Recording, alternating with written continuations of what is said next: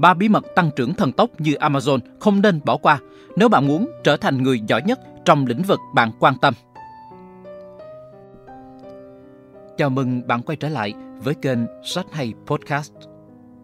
Với xuất phát điểm là một cửa hàng bán sách trực tuyến vào năm 1994, Amazon hiện đã là một đế chế thương mại điện tử khổng lồ.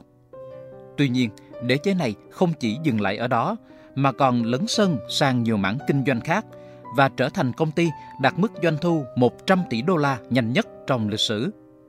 Điều gì đã giúp Amazon tăng trưởng thần tốc như vậy? Bí mật sẽ được bật mí trong cuốn sách 14 nguyên tắc tăng trưởng thần tốc như Amazon của Steve Anderson và Karen Anderson. Trong nội dung ngày hôm nay, chúng tôi sẽ chia sẻ với độc giả ba chiến lược đã được Jeff Bezos áp dụng trong kinh doanh từ khi mới bắt đầu để biến cửa hàng sách trực tuyến Amazon của mình trở thành công ty đạt mức doanh thu 100 tỷ đô nhanh nhất trong lịch sử.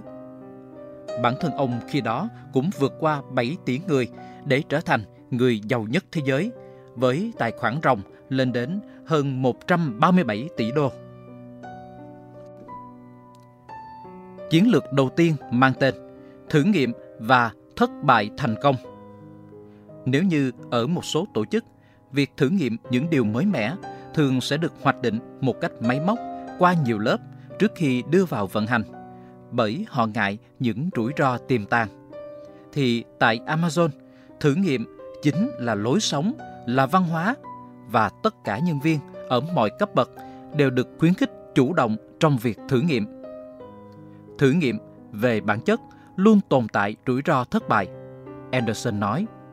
Nhưng Jeff Bezos, ông chủ của Amazon, lại cho nếu không chấp nhận rủi ro, đầu tư vào rủi ro và cố tình tạo ra cơ hội thất bại, bạn sẽ không thể phát triển hoặc suy nghĩ đủ lớn.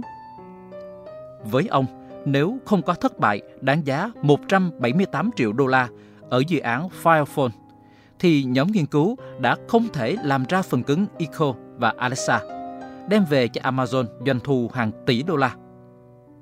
Không có thất bại ở ý tưởng G-Shops thì cũng không thể tồn tại phát minh Amazon Marketplace đáng giá hàng tỷ đô. Tôi đã bỏ ra hàng tỷ đô la thất bại tại Amazon.com, nghĩa là đã đánh mất hàng tỷ đô la vì thất bại. Điều này chẳng có gì là vui vẻ cả, nhưng đây không phải là vấn đề quá quan trọng. Cốt lõi là bạn học được gì sau những lần thất bại bởi bản thân mỗi thử nghiệm sai bị loại ra cũng đã chính là một bước tiến mới. Chiến lược thứ hai là trao quyền sở hữu. Có lẽ hầu hết những chủ doanh nghiệp luôn dè chân trước việc trao cổ phần, quyền sở hữu cho người khác. Nhưng đây lại là một chiến lược lãnh đạo đỉnh cao trong kinh doanh, góp phần tạo nên thành công của Amazon mà chúng ta không thể không nhắc đến. Chiến lược này giống như việc bạn sử dụng một chiếc xe. Nếu là chủ sở hữu của chiếc xe ấy, bạn sẽ vô cùng nâng niu và gìn giữ, vì đó là tài sản của mình. Còn nếu đó là một chiếc xe bạn thuê trong ngắn hạn, thì có lẽ bạn cũng chẳng mấy bận tâm về những vết trầy xước nho nhỏ trong quá trình sử dụng. Hay có chăng cũng không đói hoài về sự sạch sẽ của nó. Anderson tin rằng khi ai đó hành động như chủ sở hữu của thứ gì đó, họ sẽ suy nghĩ khác đi rất nhiều và sẽ đối xử với thứ đó như nó là của chính họ. Và tư duy này khác biệt hoàn toàn so với tư duy của một người đi thuê.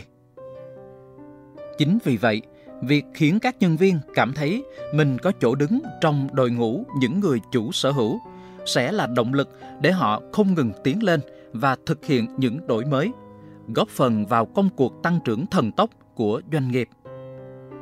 Chiến lược này cũng đã được áp dụng tại Amazon ít nhất là 20 năm về trước, khi Bezos sử dụng thuật ngữ share owner, tức là chủ sở hữu cổ phần, thay cho shareholder, người giữ cổ phần, trong các lá thư gửi cổ đông kể từ năm 2002. Mục đích chính là để thúc đẩy sự chung tay của mọi người trong việc phát triển toàn diện thay vì để họ chỉ mong chờ lợi nhuận tài chính như những người đi làm thuê ăn lương.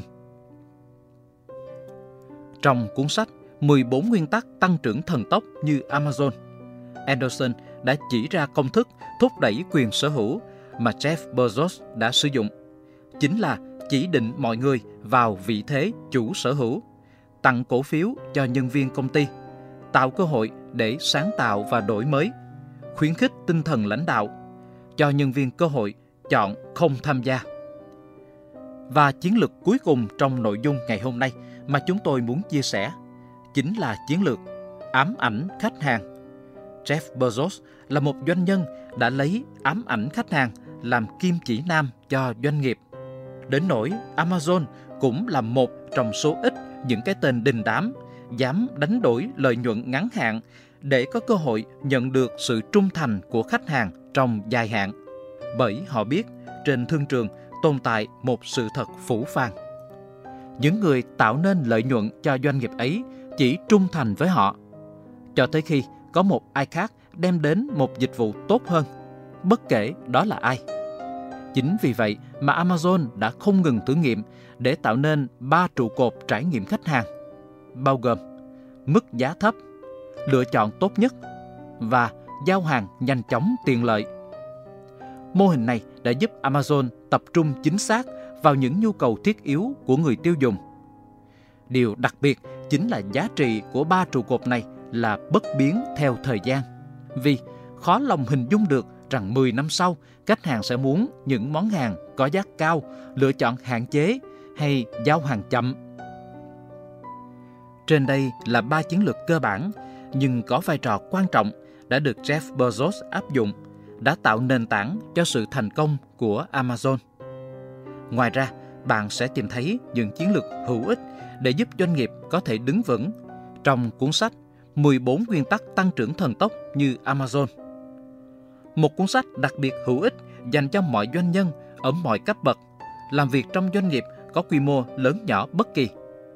Thậm chí, cuốn sách còn được tác giả khuyến nghị dành cho tất cả mọi người, những ai luôn có tham vọng đứng ở vị trí quán quân trong lĩnh vực mình theo đuổi.